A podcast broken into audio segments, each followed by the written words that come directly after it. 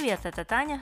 И Аня. С вами подкаст «Не опять основа. Дикий ангел». 157 серия. И 157 лет назад родился ученый по имени Владимир Вернадский, который работал в сферах биохимии, биофизики, химии, геологии и минералогии. И э, в честь него была названа самая большая библиотека в Украине, потому что он был также э, основателем Украинской академии наук. И также с прошлого года он смотрит на вас с купюрой в тысячу гривен. Ну вот, э, человек э, добился всего. Угу.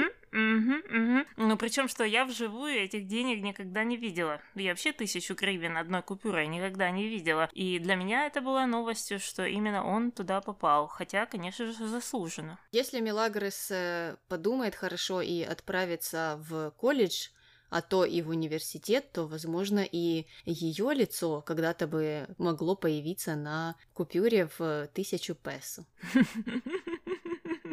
Ну, это отличная мотивация. И давай тогда переходить к нашей первой линии, которая называется «Я хочу жениться, ты стала несерьезно ко мне относиться». Мне уже двадцать, и я хочу жениться Ты стала несерьезно ко мне относиться Мне уже двадцать, а ты морозишься Ты очень несерьезно И мы продолжаем с конца прошлой серии, когда э, во время ужина без еды пришел Серхио, чтобы сделать предложение Мелагрос и сказал, что он просит э, руки у отца. Ну, конечно же, никто ничего не мог понять. У Феды случился 58-й микроинфаркт. Серхио тянул, тянул, тянул, мычал, мычал, но в конце концов сказал, что просит руки Мелагрос у Падре. Сюрприз, сюрприз. Да, мы вообще не ожидали, что такое произойдет. Мы-то думали, что Серхио сейчас все всем расскажет, и это будет последняя серия Дикого Ангела. Но нет, нет, все вздохнули с облегчением, работа есть, сериал не заканчивается, подкаст продолжает существовать, идем дальше.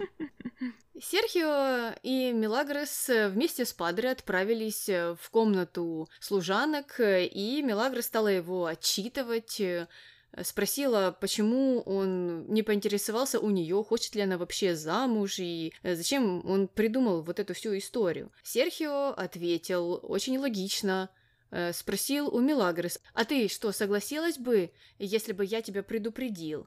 Милагрос сказала, что нет, конечно. Ну и Серхио ответил, ну так вот, поэтому и не предупредил.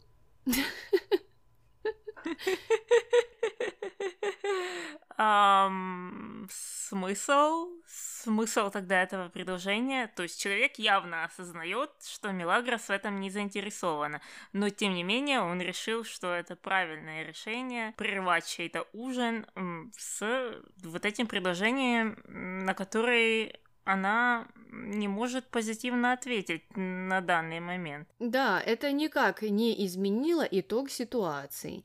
Поэтому э, я не понимаю, что случилось э, с логикой Серхио, которая до этого работала прекрасно. Ну, э, в этой серии она сломалась явно. Угу, угу. Ну и потом он стал приставать к Падре, говорить, слушайте, ну я ж не просто пацан какой-то, у меня вот на самом деле серьезные намерения по поводу Мелагрос, так что благословите нас. Падре такой, ну да, окей, серьезные намерения это хорошо, но как бы Мелагрос против. А, ну, а на что Серхио сказал, ой, ну это женщины, а, нет, это да, только позже. Вот пока я ей не нравлюсь, она меня не любит, но потом же обязательно полюбит. Ну, опять же, школа Нестера, школа Нестера. Да, Нестер, наверное, там э, в офисе Дикарло Конструкционес собрал просто всех мужчин и провел мини-тренинг, что ли, потому что все говорят его словами. Ну и закончил Серхио все это вообще таким железным аргументом, что здесь же пытка просто для Милагрес жить в доме с Феде. Ну, а почему он не использовал здесь его для примера? Потому что как раз и Иво влияет больше на атмосферу в этом доме для Мелагрос, чем сам Феде. Я не знаю, не знаю, э, что там э, он э, думал и почему он и вправду, да, не сказал про Иву. Хотя, ну, это тоже ничего бы не поменяло. Ну, изначально этот план был провальным, и вообще непонятно, что Серхио придумал такое дурацкое и зачем это все было. Ну, да ладно, на этом он не остановился. Подумаешь, Падре отказал. Можно же пойти к Анхелике, потому что она ведь все решает в этом мире. Э, ну и пришел он к ней просить руки Милагрес, э, сказал, что не успокоится, пока та не станет его женой. А, ну а Милагрес, которая тоже явилась к Анхелике, а, сказала, что, ну, Извини, пожалуйста, но нет, не сработает э, твой план. Э, я не хочу быть твоей женой, не хочу выходить за тебя замуж. На что Серхио сказал, что ему все равно, неважно, кем она там будет, женой, не женой, хочет она или не хочет. Если что, он может стать ее песиком, и таким образом будет всегда при ней.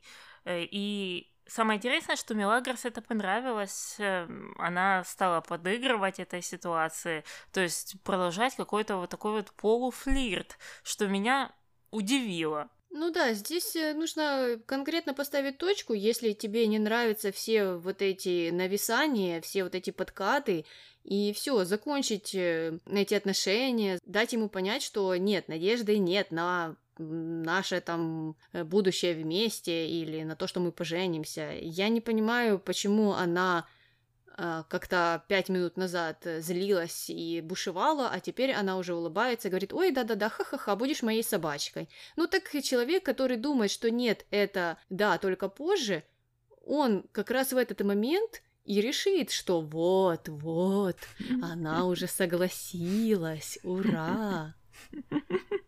Ну да, оно как-то ж так и работает. Ладно, давай дальше передвигаться на кухню, куда также передвинулись Серхио и Мелагрос, и он стал э, рассказывать, что э, ну вот это предложение, он не будет за него просить прощения, и вообще это было сделано целенаправленно. И давай послушаем дальше это аудио. Давай. Помнишь, как изменился в лице твой хозяин, когда я сказал, что хочу поговорить с твоим отцом? Да, его чуть удар не хватило. Хочу признаться, я специально это сделал и не успокоюсь, пока он не признает, что он твой отец. Это было бы ужасно. Почему? Скандал будет касаться только его. Я не хочу, чтобы об этом узнал Иву. Вот почему это было бы ужасно. С меня хватит и моих угрызений совести. Никак не можешь себе простить того, что случилось в заброшенном доме? Нет, дело не в этом. Помнишь наш разговор о первом разе? Я всегда думала, что буду вспоминать об этом как о самом счастливом и радостном моменте, а на самом деле у меня осталась одна горечь. Это-то меня и расстраивает. По диалогам из прошлой серии и этой серии можно сделать единственный вывод. А, девственность и потеря девственности – это самое важное событие в жизни женщины, и все вокруг него крутится. Жизнь делится на до и после. До э, ты прям с детства мечтаешь каждый день о том, когда это случится, мечтаешь, чтобы это быстрее случилось. И, в общем, все твои мысли направлены только на это, согласно Мелагрос. А после того, как это случилось, вторая часть твоей жизни наполнена воспоминаниями об этом дне. Вот ты каждый день встаешь и думаешь о том, как же это прекрасно было. И самое главное, что ты еще должна благотворить того человека, который и помог тебе избавиться от своей девственности. Но вот это звучит именно так. И явно писали мужчины, я думаю, это очевидно.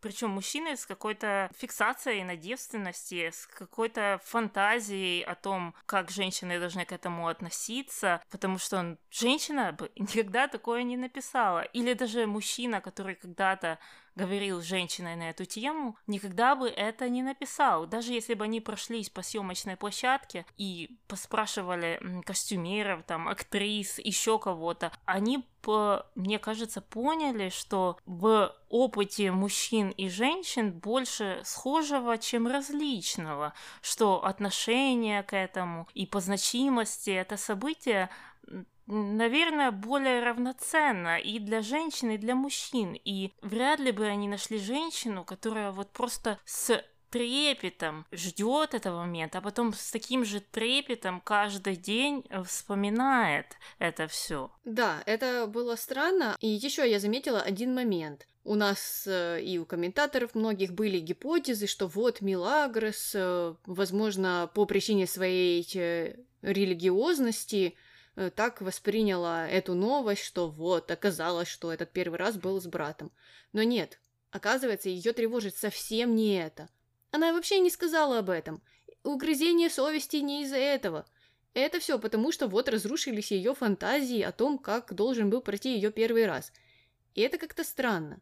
Ну, потому что вроде бы нам пытались указать на то, что этот человек религиозен, и что, возможно, по этой причине она не хочет там рассказывать Ива, и она сама несет этот грех, и все в этом роде. Но нет, она только что сама сказала, что основная причина вообще не связана с этим. И она ни разу не озвучила это. Вот что интересно, потому что получается, что ей совсем не важно, ну или не так важно, что там произошло между ней и братом, ну, в религиозном плане, и в том плане, что вот это инцест и как это воспринимается в обществе. Важнее то, что вот этот э, первый раз теперь э, вот таким вот отпечатается в ее память. И его не можно будет вспоминать и думать о нем каждый день. Именно да, именно так это и прозвучало. И опять же, никакая бы женщина такое не написала. Никакая. Да, ну и если уже не вели к этому, если она должна была объясниться, то и вправду тогда уж вот эта ее религиозность могла бы послужить хорошим аргументом, и она могла бы сказать, вот, поэтому. Но нет, нет, этого мы от нее не услышали. Хотя, ну, я не знаю, насколько это имеет место быть, но хотя бы это звучало намного лучше бы, чем то, что она сказала. Ну ладно, Серхио нашел, конечно же, решение всем проблемам. Еще раз э, попросил ее выходить за него замуж и хотел поцеловать, но Мелагрос сказала, что нет-нет-нет, я же никогда не буду такой, э, вот, которая тебе нужна. Ну, а Серхио сказал, что он любит ее такой, какая она есть. А, ну, Ладно, и опять же непонятно. Она ему ничего не сказала в ответ. Ну, ты ее любишь, ты так просишь, чтобы она вышла за тебя замуж. Она тебе все отказывает и отказывает и отказывает. Ну так зачем она тебе такая? Ты ее будешь так на протяжении 50 лет любить? Это что, хорошая партия? Это что, счастливая жизнь, что ли? Угу. Ну, просто человек не может быть идеальной парой для тебя, если человек в тебе не заинтересован. Как бы тебе ни казалось, что это э, прекрасная партия. Нет, э, вот ключевой момент это чтобы кто-то о тебе думал в романтическом плане, но она этого не делает. Так что то, что он говорит, что он любит ее такая, какая есть, это выглядит очень странно и какая-то форма мазохизма. Ладно, Двигаемся дальше. Мелагрос потом пошла на консультацию к Анхелике. Анхелика сразу стала рассказывать, какой Серхио милый. Он очень милый. А, на что Мелагра сказала, да, да, милый, но он очень навязчивый со своими предложениями. А, Анхелика на это сказала, ну так это ж правильно, ну такое хорошее мужское поведение. Но этот э, диалог прервался, потому что туда зашел Иво, чтобы поговорить с Анхеликой, но увидел там Мелагрос, поздравил ее с будущим замужеством, с женихом. А Мелагрос ему строила глазки и залипала. Опять же, тот момент, о котором постоянно говорит Аня, и непонятно, почему они продолжают это прописывать. И потом ушел.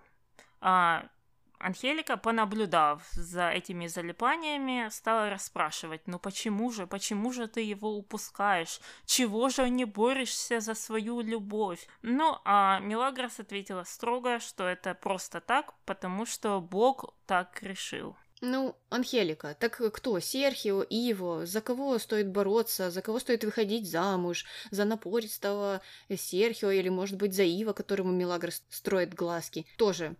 Увидела одного, Отличная партия, увидела другого, еще лучше партия. Давай уж за кого-нибудь, за кого-нибудь выйди mm-hmm. замуж быстрее, быстрее. Mm-hmm. Mm-hmm. Ну, это так и выглядит. Ну, хотя, если посмотреть на реальную жизнь, то многие бабушки именно так себя и ведут. Э, ну и заканчивается эта линия, или практически заканчивается. Она ставится на паузу на том моменте, когда Серхио пошел еще дальше и стал просить руки Мелагрос просто у всех, даже у Лины. Ну, Лина, конечно же, сказала да, благословила их, и Серхио еще раз повторил, что вот не отступит, не отступит от Мелагрос, пока она не скажет да.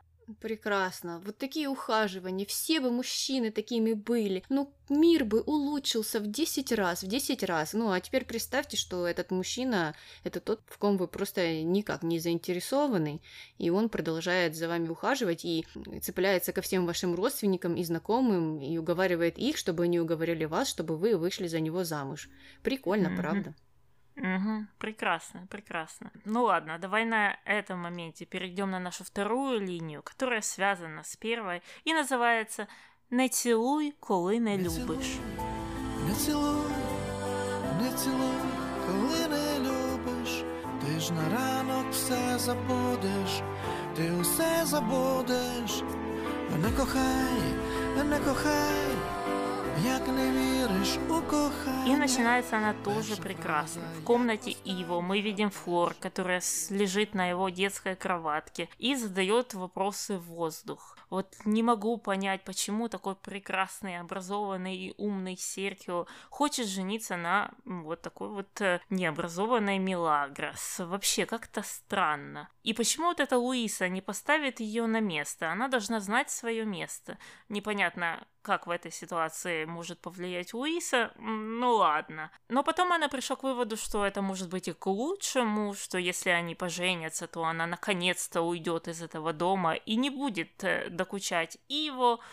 Иво это все прохлопал ушами, она это заметила, и на что Иво стал оправдываться, что ну нет, Милагрос, у нас же ничего нет никогда, и вообще она моя подчиненная, привет, пока. И я вообще постоянно, постоянно думаю о нашей свадьбе и будущей супружеской жизни. Ну, опять, опять, Флор, что, незаметно, как Ива думает о вашей свадьбе каждую mm-hmm. минуту, каждую секунду, только об этом и думает. Ну, наверное, незаметно, потому что позже они уже переместились на диван, и Флор приглашала Ива на кофе.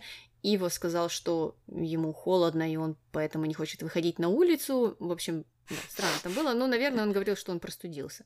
А в это время э, мимо них проходили Серхио и Милагрос. Э, ну и Милагрос э, предложила принести им кофе, а Иво, в свою очередь, стал приставать к Серхио, хотел с ним поговорить о работе, о чем-то там важном. Но Серхио вспомнил самую главную заповедь Иво о том, что работу и личную жизнь нужно разделять, и э, сказал, что ладно, встретимся в офисе. Ну и после этого Иво резко перестало быть холодно, или он резко выздоровел и решил все-таки пойти на кофе с Флор.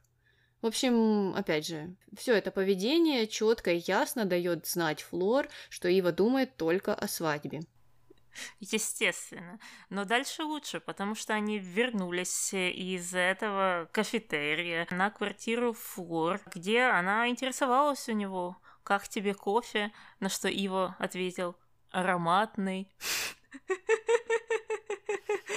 Ой, эти разговоры, конечно. Ну и она в этот момент уже наконец-то поняла, что что-то здесь не так. Сказала ему, что он ведет себя странно. На что Ива стала оправдываться, говорить, что ну как, странно это потому, что свадьба это же такое важное событие, и все люди переживают перед свадьбой, и она, конечно же, меня пугает, а пугает потому, что я боюсь, что не стану э, замечательным и идеальным мужем. Ну, а Фур решила, в свою очередь, его успокоить и сказать, что «Ой, да, будет нормально из тебя муж, если что, сделаем». Наверное, она так подумала. Э, и Ива с ней согласился, и там за этим пошли поцелуи. Э, ну, а после вот этой терапии Ива вернулся домой, встретил Милагрос в коридоре.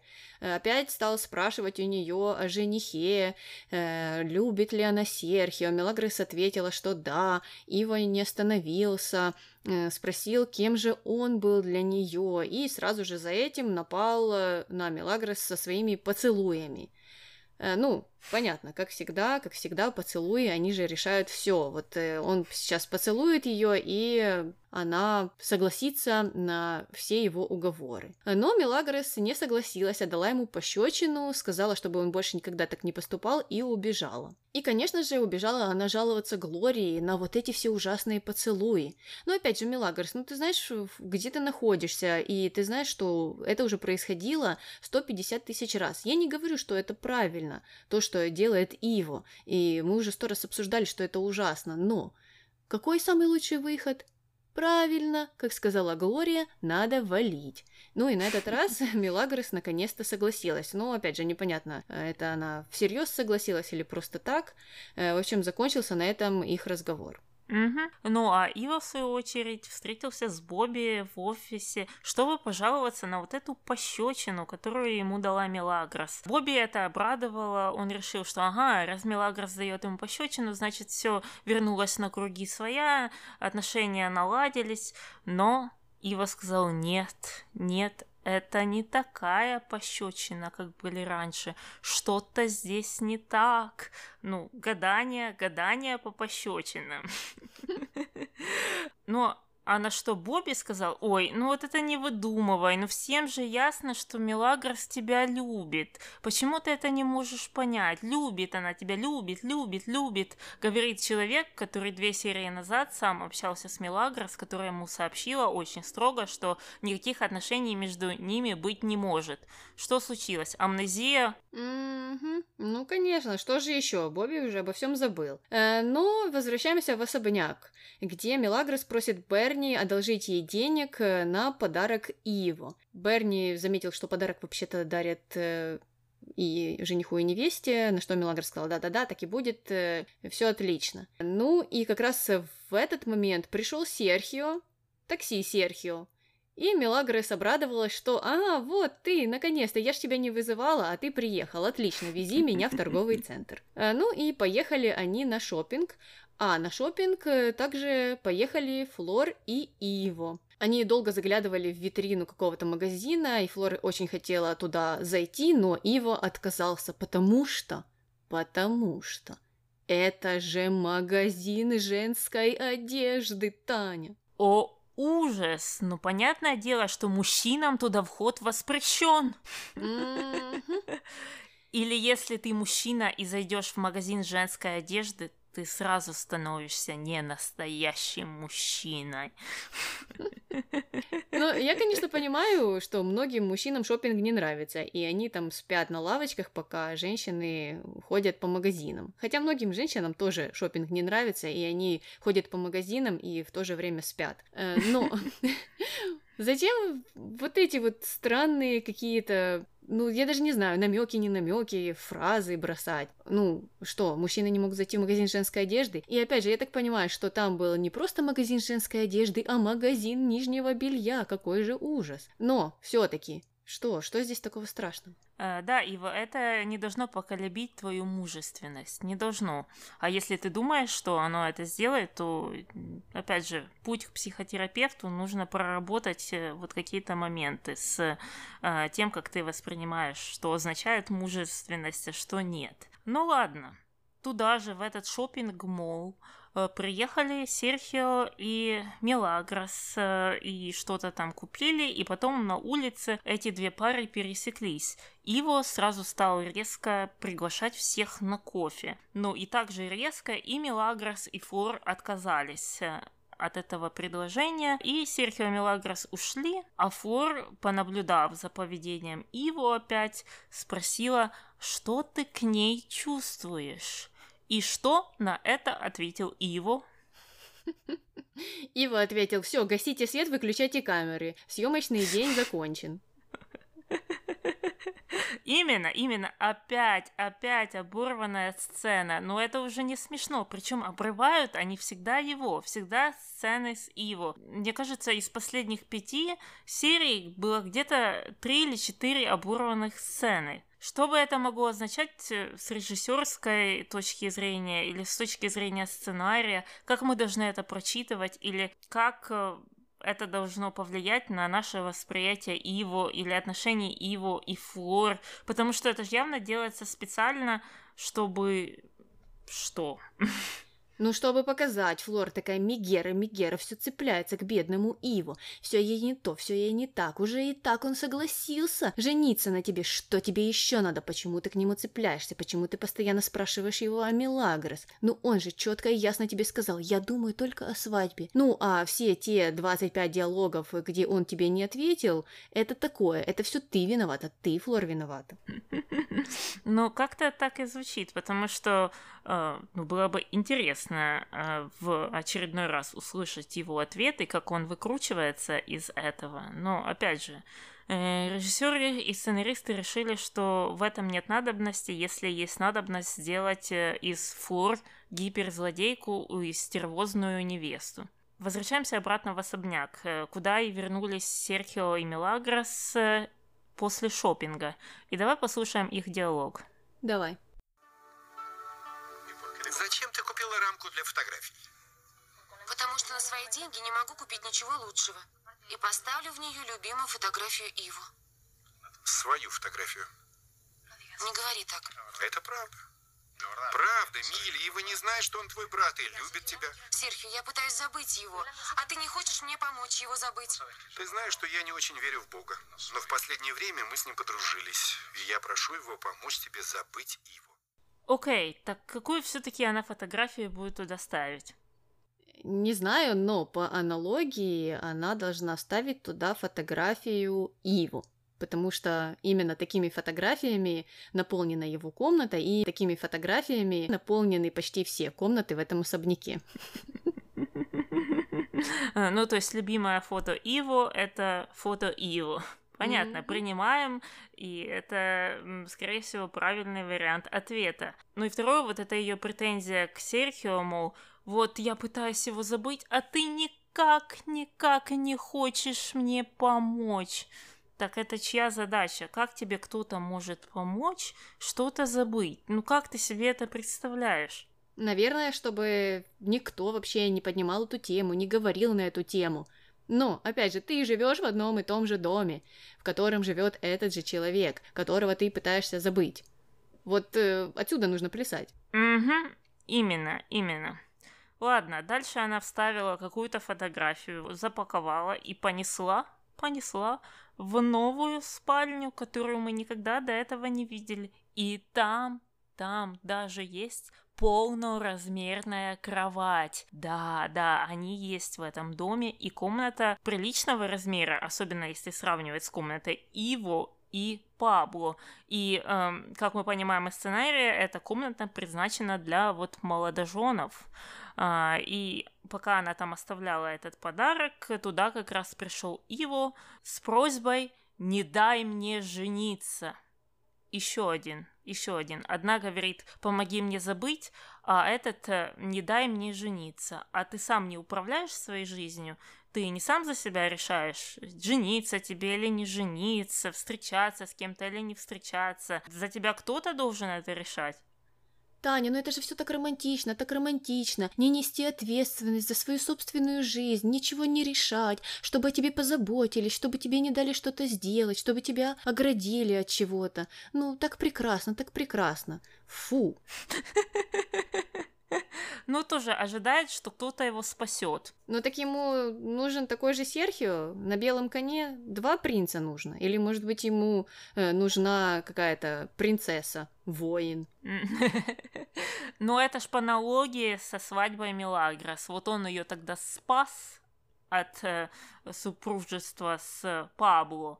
И теперь вот Мелагрос должна тоже приехать на карете и его украсть со свадьбы. Наверное, вот так вот это должно произойти. Ой, да, потому что Ива не может э, отказать Флор почему-то. Но, кстати, о Флор. Она тоже пришла в комнату, и Мелагрос э, стала заикаться, желать счастья молодым и убежала. Ну, а Флор, конечно же, была недовольна вот этой всей историей. Его опять э, что-то там э, стал ей говорить в ответ, что она просто там оставила подарок, и тут же ничего такого. Э, ну, а Флор такая вот Мегера, опять со своими вопросами.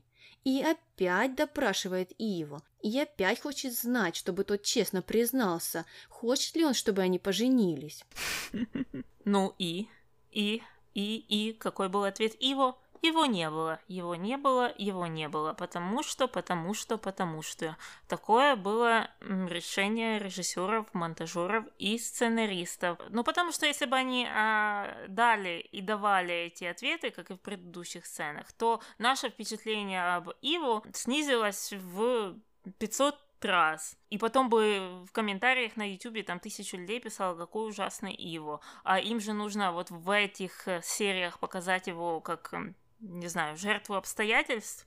Угу, угу. Ну, удачи, мы все видим и так. Ива не надо отвечать, э, мы за него можем ответить. Ну, а Милагрос э, тоже решила все сделать самостоятельно. Решила, что за нее никто не должен ничего делать. Пришла к Серхио и сказала, что ее ответ на его предложение «да». Но человек э, наступает на те же грабли. Повторяется история с Пабло. Практически э, строчка в строчку. И она тогда Пабло прочитала лекцию о том, что без любви нельзя жениться, и что у них бы ничего не получилось, потому что нету взаимных чувств, и бла-бла-бла, бла-бла-бла. И потом просто забыла сама свои лекции.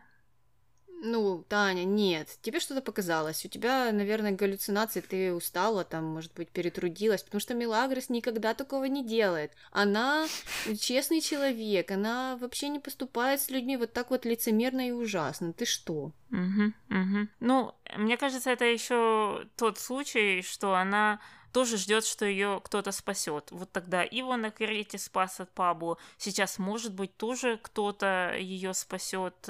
Но главное, действительно, самой не решать ничего в своей жизни. Ждать принца. И это ужасный, ужасный месседж, который они шлют 12-летним девочкам. Мол, если ты будешь такой прекрасной, как Милагрос, будешь протагонистом в своей жизни, то обязательно найдется тот, кто вытянет тебя из плохой ситуации. В этом случае вот Серхио ее вытягивает из этого положения. Потом, когда она поймет, что Серхио ей не пара, найдется кто-то третий, который ее вытянет. Ну и так ты идешь по жизни. Хотя по жизни никто так не плывет. Ну и главное, главное, что ты как женщина просто ни дня не можешь прожить без э, жениха, как они говорят. Вот ни дня, угу. никак. Угу. Ты не можешь угу. сама или там со своей подружкой Глорией уехать куда-то на другой конец города или на другой конец страны и там заниматься другими делами. Э, ты, в конце концов, не можешь переехать там на какую-то дачу, которую тебе Феда еще напаривал сто серий назад с Анхеликой и жить там тоже спокойствии. Нет, нет, тебе нужно сидеть в этом болоте, вариться в нем, и обязательно, обязательно при этом у тебя должен быть всегда жених. Э, ну, женщина не может ничего решать самостоятельно. Нет, нет, нет. Естественно, естественно. Я говорю, отличный пример для подражания для молодых девушек. Ладно, отходим от этой темы э, и переходим на нашу третью линию под названием «Прости меня, моя любовь». Поздно о чем-то думать слишком поздно. Тебе, я чую, нужен воздух. Лежу в такой огромной луже. Прости меня, моя любовь начинается она у нас с Федерико и Луисы, которая недовольна, что Феда вот так вот просто отпускает э, Викторию с Рокки на ужин. Но Федерико говорит, что это все специально, у меня есть план, и я знаю, что я делаю. Как раз в этот момент пришел Рокки в зелено-красном таком ярком костюме. Луиса, конечно, ужаснулась от этого вида, э, но Феда сказал прекрасно и напомнил Рокки о плане. Да, ну а план э, понятен. Э, нужно пойти в ресторан и все испортить. Пошли они в ресторан. Ты нашла его название Эль Кандадо. Я не знаю, что uh-huh. это за ресторан, но он чем-то знаменит? Да, этот ресторан на TripAdvisor на первом месте в том районе, в котором они живут. Э, он недалеко от студии Телефе и также недалеко от э, особняка. И знаменит он своими морепродуктами. И, кстати, там дизайн интерьера вообще не изменился за вот эти 20 лет. То же самое.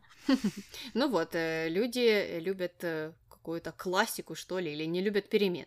Ну ладно, возвращаемся к Рокки и Виктории. Рокки, конечно же, стал вести себя ужасно, кричал, э, нападал на людей, э, какие-то претензии предъявлял им. Э, ну и в ресторан их не хотели пускать, потому что видели, что дресс-код не тот. Но Виктория все-таки пригрозила администратору, и их посадили за стол. А после этого Рокки никак не мог дождаться меню и официанта, но тот все-таки пришел и предложил им сделать заказ. Виктория заказала устрицы э, с шампанским и лангуста по-венгерски.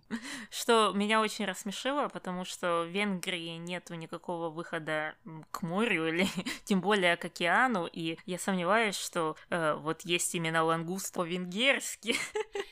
Но я искала лангуста по-венгерски, но я не нашла рецептов. Э, не знаю, не знаю. Э, кстати, можно было проверить меню, может быть, э, там есть такое блюдо. Ну, на самом деле, да, и в оригинале Виктория заказывала именно его. Ну, а Рокки вначале заказал только воду, но потом, после уговора Виктории, решился и на сэндвич с ветчиной и сыром. Виктории было, конечно же, очень-очень стыдно. Ну и давай послушаем, о чем же они говорили. Давай. Нет, пожалуйста, положи свой сэндвич. Почему? Ты что, не видишь фотографа? Вижу, ну и что? Мне что, сэндвич нельзя съесть? Говори, пожалуйста, тише.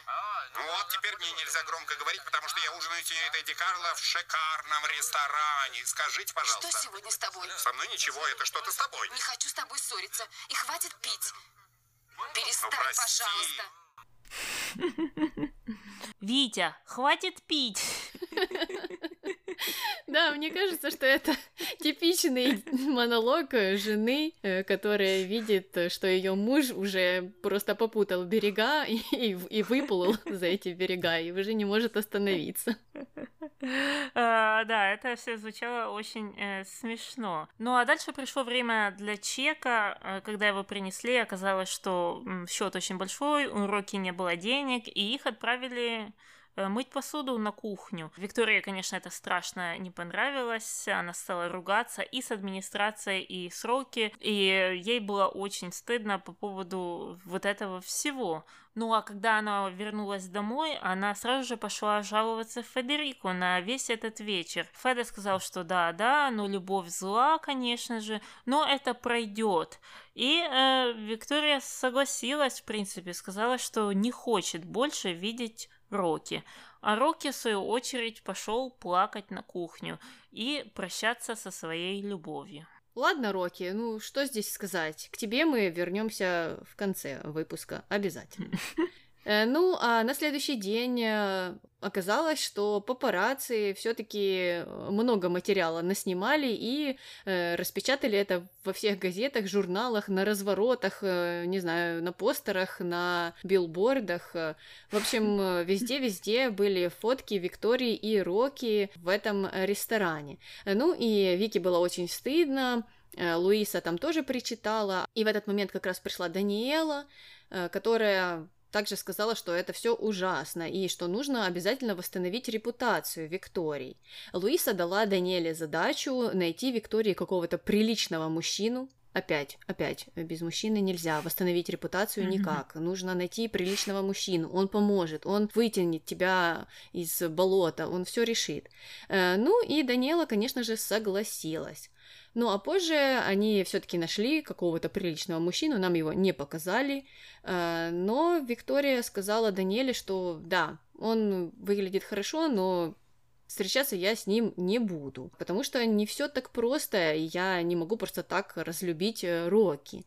Э, Но Даниэла ответила ей, что слушай, ну Луиса все-таки уже все организовала, а Виктория сказала, что, ну, конечно, она все организовала. Она вообще всю мою жизнь организовывает, и ей это нравится. Угу. Ну а на следующий день Виктория и Рокки уже пересеклись в особняке, и Рокки вел себя абсолютно противоположным образом и спрашивал, интересовался у Виктории, а почему-то она с ним не разговаривает. Виктория реагировала на это спокойно, сказала, чтобы не делал больнее, и пусть останется все как было, и было оно так, что она хозяйка, а он шофер. Непонятно, непонятно опять же, в какую игру играют руки. Мне кажется, если ты уже решился на какую-то стратегию, так иди до конца, а так получается то да, то нет, то да, то нет. Очень странно. Ну и опять же, что это за отношение к человеку, которого ты любишь? Ну, понятно, что этот план, который вы придумали с Федерико, ужасен. Но отойдем от него, общее твое решение было бросить Викторию. Ну так все, бросай. А тут эти качели странные, ну я бы, угу. опять же, не смогла понять такого отношения к себе. Ну ладно, переходим на нашу четвертую линию, которая называется «Ты мне больше не подружка, ты мне больше не дружок, забирай свои игрушки и не писай в мой горшок». Это не Руда? Нет, это Ибн Эль-Барут, Таня. Я так и думала, что это кто-то из них.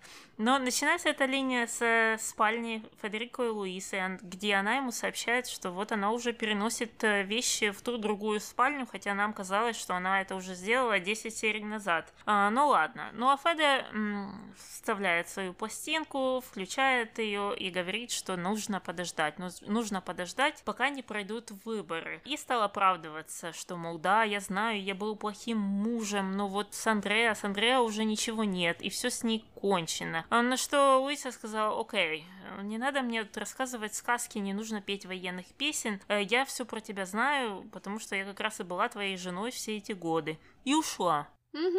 А ушла она рассказывать всем, ну, в частности, Виктории, о том, что, оказывается, они разводятся. Виктория не знала об этом, очень удивилась, но все таки спросила, есть ли у Луисы какой-то кавалер. А Луиса решила ей э, не рассказывать ни о чем, сказала, нет-нет-нет, вообще не буду тебе отчитываться. Но возвращаемся в спальню Феда и Луисы, куда пришла Андреа в очень странном настроении, она сразу же набросилась на Феды. Феде как-то попытался даже сопротивляться. И, кстати, вот тот разговор утренний, э, который у него произошел с Луисой, он мне показался довольно искренним на секундочку. Ну, потому что Феде там такую рожу скорчил грустную э, и так каялся. Но нет, он посопротивлялся, посопротивлялся и решил, что ладно, нужно капитулировать. Ну, а позже Луиса уже вернулась в спальню. И, конечно же, застукала там Феда и Андреа.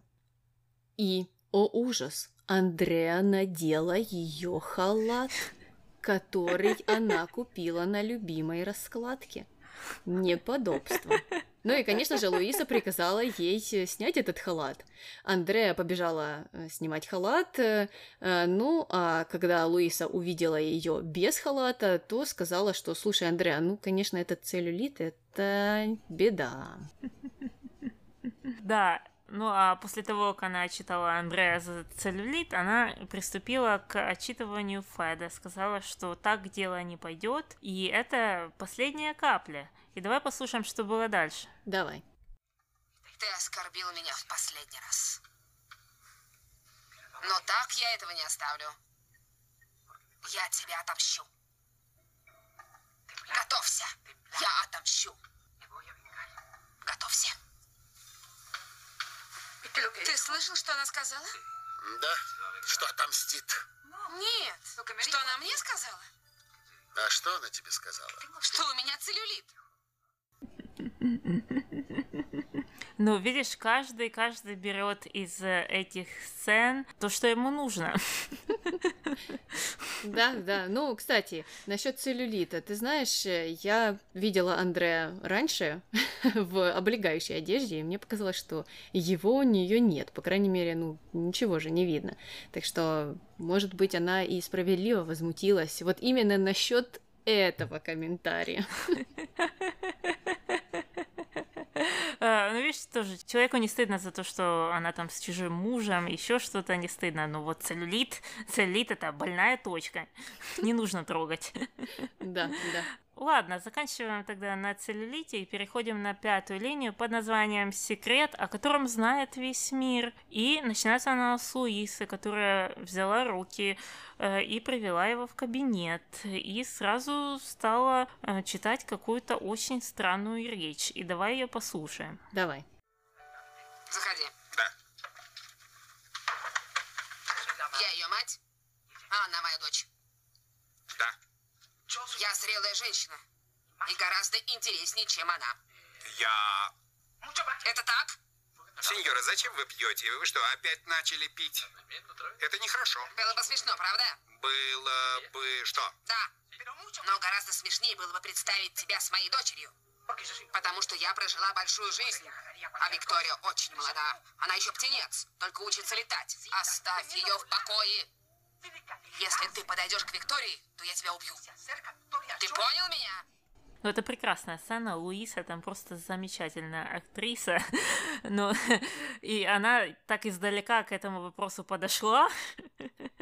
Ты знаешь, я вообще не поняла вот этого перехода, потому что э, мне показалось, что да, она сначала заигрывает кроки, потом она уже сказала, что ну что, не смешно тебе от этого, и стала ему угрожать. Но позже-то Рокки стал рассказывать Рамону и Чамуко о том, что Луиса к нему приставала. Ну и давай, наверное, послушаем этот рассказ, а потом уже обсудим. Давай. Что?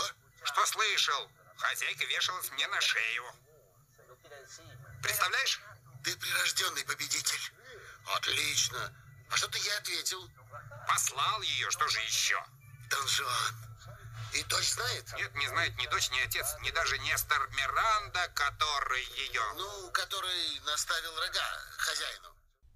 Окей, ну, во-первых, э, это еще одно подтверждение того, что каждый человек берет из диалогов то, что ему нужно.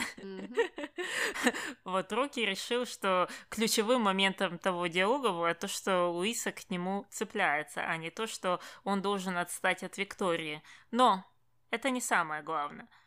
Самое главное — Нестор. Все знают, кем является Нестор Луисе.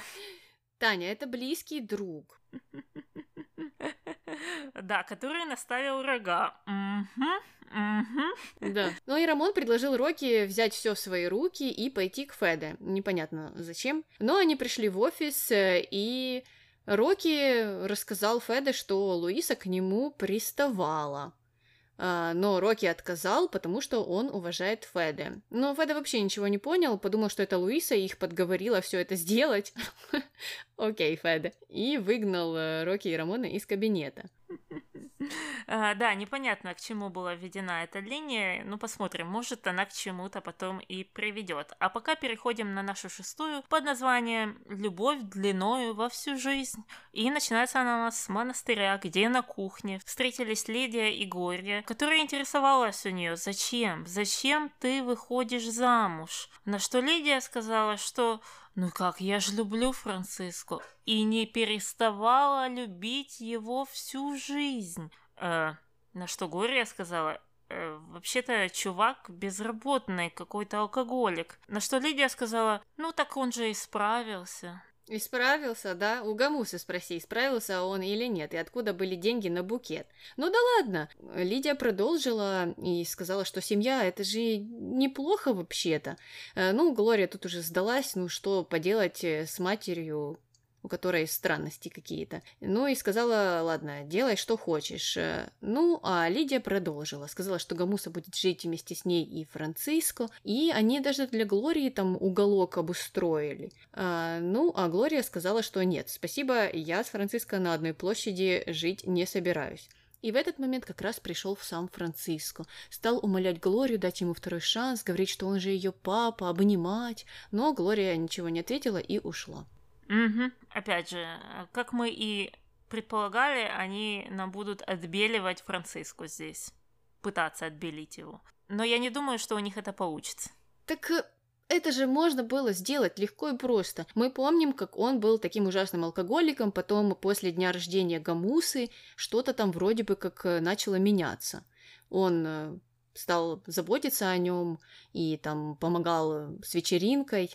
Ну так вот, с тех пор Нужно было вести вот эту всю линию. Вы же знали, кем окажется Франциско. И потом, когда Лидия появилась бы, Франциско узнал бы, что, оказывается, у Лидии была дочь, и она от нее отказалась, и он бы там плакал, умолял, каялся. А его нам показали таким ужасным э, человеком, который там еще и претензии Глории предъявлял, а потом еще вот история с этим букетом дурацким. Ну, ну как можно думать, что он хороший? Я тоже этого не понимаю, и меня смутила фраза, что Лидия, оказывается, не переставала его всю жизнь любить. Окей, ну, как-то по предыдущим диалогам этого не было заметно. Не было. И переходим в нашу седьмую линию без названия. Она у нас о Падре, который вот пришел на тот ужин, а потом почему-то сразу решил уйти, но перед выходом он пересекся с Феде, чтобы сообщить ему и надавить на него, сказав, что он вот так испугался, так испугался того момента Серхио. И м, пора бы уже рассказать, чтобы еще раз не пугаться. Ну, а Луиса это все, видно, увидела, услышала и решила пресечь эти запросы Падре и э, стала его троллить, спрашивать, а вы что, за чеком пришли? Вам уже выписали чек? Ну, Падре сказал, э, что? На что Луиса сказала, ну, чек, вы же всегда только за чеком и приходите. Но и тут Падре задела и он стал оправдываться, говорить, что да не чеком одним, я же не за чеком никогда, нет, только за чеком не прихожу, у меня ж тут куча знакомых моих детей, и Глория, и Мелагрос, и Анхелику я знаю всю жизнь, и те, и другие, короче, задело, задело это Падре. Хотя он мог бы это обыграть по-другому и сказать, что, мол, я прихожу вам за чеком, потому что вы самая лучшая семья в Буэнос-Айресе, и вы просто меценаты номер один. Ну, то есть, э, как-то сыграть на их самолюбие. Угу. Но Падре все-таки решил, что его самолюбие дороже, и нужно обязательно оправдаться. Вот такой он человек.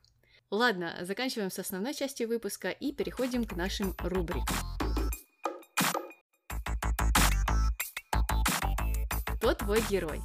Нету героев здесь вообще. Поэтому я выписала только дураков. Что, Таня, это революция? Это саботаж? Ты хочешь поменять все правила нашего подкаста? А, да, да, у меня есть на это право. Кто, кто создает подкаст, тот создает и правила. Вот так вот, деспотизм. Э, но э, я признаюсь, что у меня героев тоже нет. У нас сегодня рубрика «Просто дураки». Рубрика трех дураков. Я начну с первого. Это такой мини-дурак, э, хотя смотря с какой стороны посмотреть. Это Иво. В общем, в первую очередь за тот момент, что он по какой-то причине не хочет заходить в женские магазины, и это его как-то задевает по-странному, что было просто смешно и выглядело по-дурацки. А, второе, конечно, это то, что он э, считает, что кто-то э, должен решать за него всю жизнь. А, не знаю, может, он к этому привык, что за него все решает, но вот этот запрос «не дай мне жениться», э, это звучит очень-очень странно от 24-летнего парня, который уже собирается жениться в третий раз. Или в четвертый, мы не знаем точно. Угу, угу. Ну, а кто у тебя дурак? Первый дурак — это Рокки. Ну, потому что, Рокки, ты как-то странно себя ведешь. Сначала он идет и устраивает непонятный скандал, непонятный вечер в ресторане, потом он, как ни в чем не бывало, спрашивает э, Викторию, а что такое? Почему ты со мной не разговариваешь? Странно. Почему она с тобой не разговаривает? Но решил уже действовать согласно этому нелепому плану. Ну так действуй, веди себя отвратительно, чтобы она поскорее уже сказала тебе, чтобы ты шел куда подальше, забыла о тебе и вообще не общалась с тобой, раз ты такой отвратительный человек. Угу, я полностью поддерживаю это все. Опять же, тут э, в любую из трех э, номинаций дураков можно было бы записать любого человека.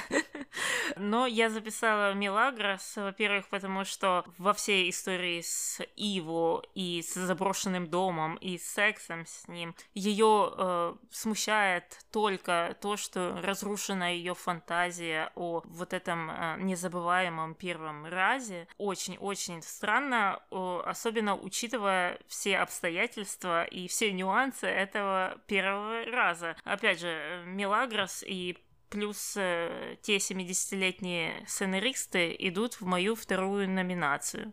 Понятно. Все аргументировано. Ну а в мою вторую номинацию отправляется Андреа, которая больше беспокоится о том, что ей кто-то сделал антикомплимент и, э, и какое-то замечание, чем о том, чем она вообще занимается в этом доме. Ну, Извини, Андреа, но ты как-то вообще не то что по наклонной пошла, а так э, резко очень упала вниз.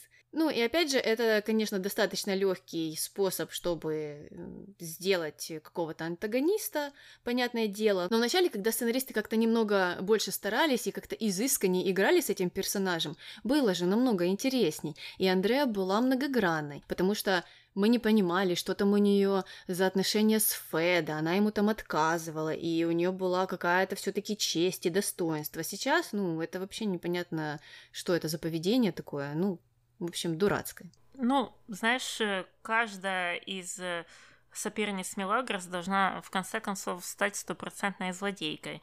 Мы это замечаем за всеми женщинами, которых они вводят в этот сериал, так что неудивительно. Я записала третьего дурака, и это у меня Серхио. Ну, тут все очевидно. Серхио идет на пролом. Серхио, причем осознает, э, в каком он там положении. Он прекрасно знает, э, что она его не любит. Он прекрасно знает, кого она любит. Он прекрасно знает, в каком она положении. Но он осознает многие аспекты этой ситуации, но, тем не менее, его это не смущает, вообще не смущает. Тоже какая-то патологическое э, желание жениться. Ну, как будто, я не знаю, опять же, мир клином сошелся на Милагрос, и, и все, и все, других женщин нет, и это нужно сделать именно сейчас. Угу, да, жаль, жаль, что они и Серхио так как-то опускают. А моим последним дураком стала Лидия, ну, потому что Лидия, как оказалось, э, любила всю жизнь Франциско. Ладно, ну, не буду осуждать ее за это, но меня больше смутило то, как она оправдывалась перед Глорией и рассказывала, что вот, какой это прекрасный человек, хотя, опять же, то, что видим мы, ну, отличается от того, что видит Лидия. Ну, возможно, Лидия ослепла, и какие-то у нее фантазии появились странные о Франциско тоже отчаялась и хочет выйти замуж поскорее. Mm-hmm. Непонятно, mm-hmm. непонятно. Но я не увидела, что Франциско изменился, поэтому мне кажется, что решение Лидии глупое. Как мне кажется, ис- исполнилось твое предсказание о том, что Лидия оказалась одной из тех женщин, которой нужен хотя бы какой-то мужчина, неважно какой, ну, чтобы было, как бы, к сожалению. Но, опять же, еще одна отчаявшаяся женщина в копилку этого сериала. Спасибо. Ладно, заканчиваем с дураками и переходим к мистеру Морковке, который, я надеюсь, не дурак. Mm-mm. Он за всем наблюдает и ставит три морковки, потому что была сцена, в которой участвовали Феда и Андре. Угу. А также неоправданные фантазии о первом сексе. Угу. Ладно, переходим к комментариям. Комментарий единственный. История Серхио идет по тому же сценарию, что и с Пабло. Какая все же Мели эгоистка, совершенно не думает о чужих чувствах. Ответ. А вы бы хотели, чтобы Мили любила всех мужчин, которые тянут ее в постель, как Андрея? Ответ оригинального комментатора. Вышли в какую-то крайность. Я бы хотела, чтобы Мили уважала чужие чувства, а не думала только о своих чувствах, своем счастье и не использовала людей, чтобы отомстить, забыть и так далее. Еще один ответ. Во-первых, любовь эгоистична и касается только двоих влюбленных, третий лишний. Во-вторых, клин клином вышибают. Если ее любимый Ива женится на Флор, то что остается делать Милли? Серхио говорит, что он ее любит, и она благосклонно собирается позволить ему любить себя. Сколько таких односторонних браков на белом свете? Пожалуй, подавляющее большинство. Редкость, когда любовь взаимная, основанная на глубоких чувствах, а не на каких-то меркантильных интересах. С любимым в шалаше мало желающих жить, отсюда и разводов много. О боже, диванная социология. Ну, начнем сначала. Да, да, я согласна с первым комментарием. Естественно, мы об этом говорили, что все идет по э, сценарию, как и с Пабло, и мы те же самые вещи говорили и в том случае. Эгоизм, не думать о других чувствах, есть, есть, есть этот момент. Но меня смутил ответ, что по мнению этого мужчины оказывается, что выходить замуж за человека или за многих людей, э, которых ты не любишь и с которыми ты не хочешь проводить время, это каким-то образом лучше, чем просто спать с людьми, которые тебе нравятся, или которые тебе каким-то образом интересны. Я не вижу в этом никакой логики. Ну, или не спать ни с кем, если уж на то пошло. Я не знаю, что он хотел сказать э, комментарием «любовь эгоистична и касается только двоих влюбленных», так она эгоистична или она касается двоих влюбленных? Ну, а мужчина, определись. А, о том, что третий лишний, опять же. Кто в этой истории лишний? Э, то есть э, кажется, что Серхио мог бы быть лишним, но потом дальше он говорит, что Милагрос решила отомстить Иво и позволить Серхио себя любить. Ну так что, что вообще это такое? Да, здесь у нас э, явный эгоизм. Мелагрос думает о себе, когда ей выгодно э, с Серхио быть, она говорит ему, что «Ой, я согласна, на твое предложение все отлично». А, но насчет того, что там, что чего касается, и где там третий лишний, и что клин клином нужно вышивать, ну почему люди так думают? Я не знаю. Я не знаю, откуда эти мысли. Какой опыт у этого человека? Почему он так считает? Ну, ну, ну что это такое? Э, ну, во-первых, опять же, какие-то генерализации, что вот все, посмотрите на все браки, во всех браках именно вот так вот, и никто в шалаше не хочет жить ни с кем. Ну, а клин клином, это так странно. Клин клином вышибает, это если второй клин э, тебе нравится равноценно или больше, чем предыдущий клин. Но это же не тот случай. Ну да, ну и тогда бы не было применимо вот это вот э, выражение, что клин клином вышибает. Да, тебе нравится кто-то больше, и все, никакого клина первого уже нет. Э, именно, именно. Ну, это как-то странно, и да, очень печально, что человек считает, что редкостью являются браки по взаимной любви или вообще отношения, когда люди любят друг друга. Угу. И опять же, о каких меркантильных интересах он говорит? Он имеет в виду здесь Милагрос? Но на самом деле, если посмотреть, то все, что он описывает о меркантильных интересах, об эгоизме, о, о каких-то других вещах, оно что все как раз и касается Милагрос. Да, так хотел защитить, и не получилось. Ну, в общем, ага. сам запутался. Э, да, в общем, э, вот на этом запутанном моменте будем заканчивать. Э, комментариев было очень много, и многие были такие же. Хотите, пойдите почитайте и распутайте другие клубки. И потом нам расскажете. А, ладно, тогда давай прощаться. С вами была Таня. И Аня. До новых встреч. Пока. И 157 лет назад родился ученый по имени Владимир Вернадский, который работал в сферах биохимии, биофизики, химии, геологии и... что-то еще. А, и минералогии. Ладно, заканчиваем с основной частью выпуска и переходим э, к нашим... Господи, рубрикам.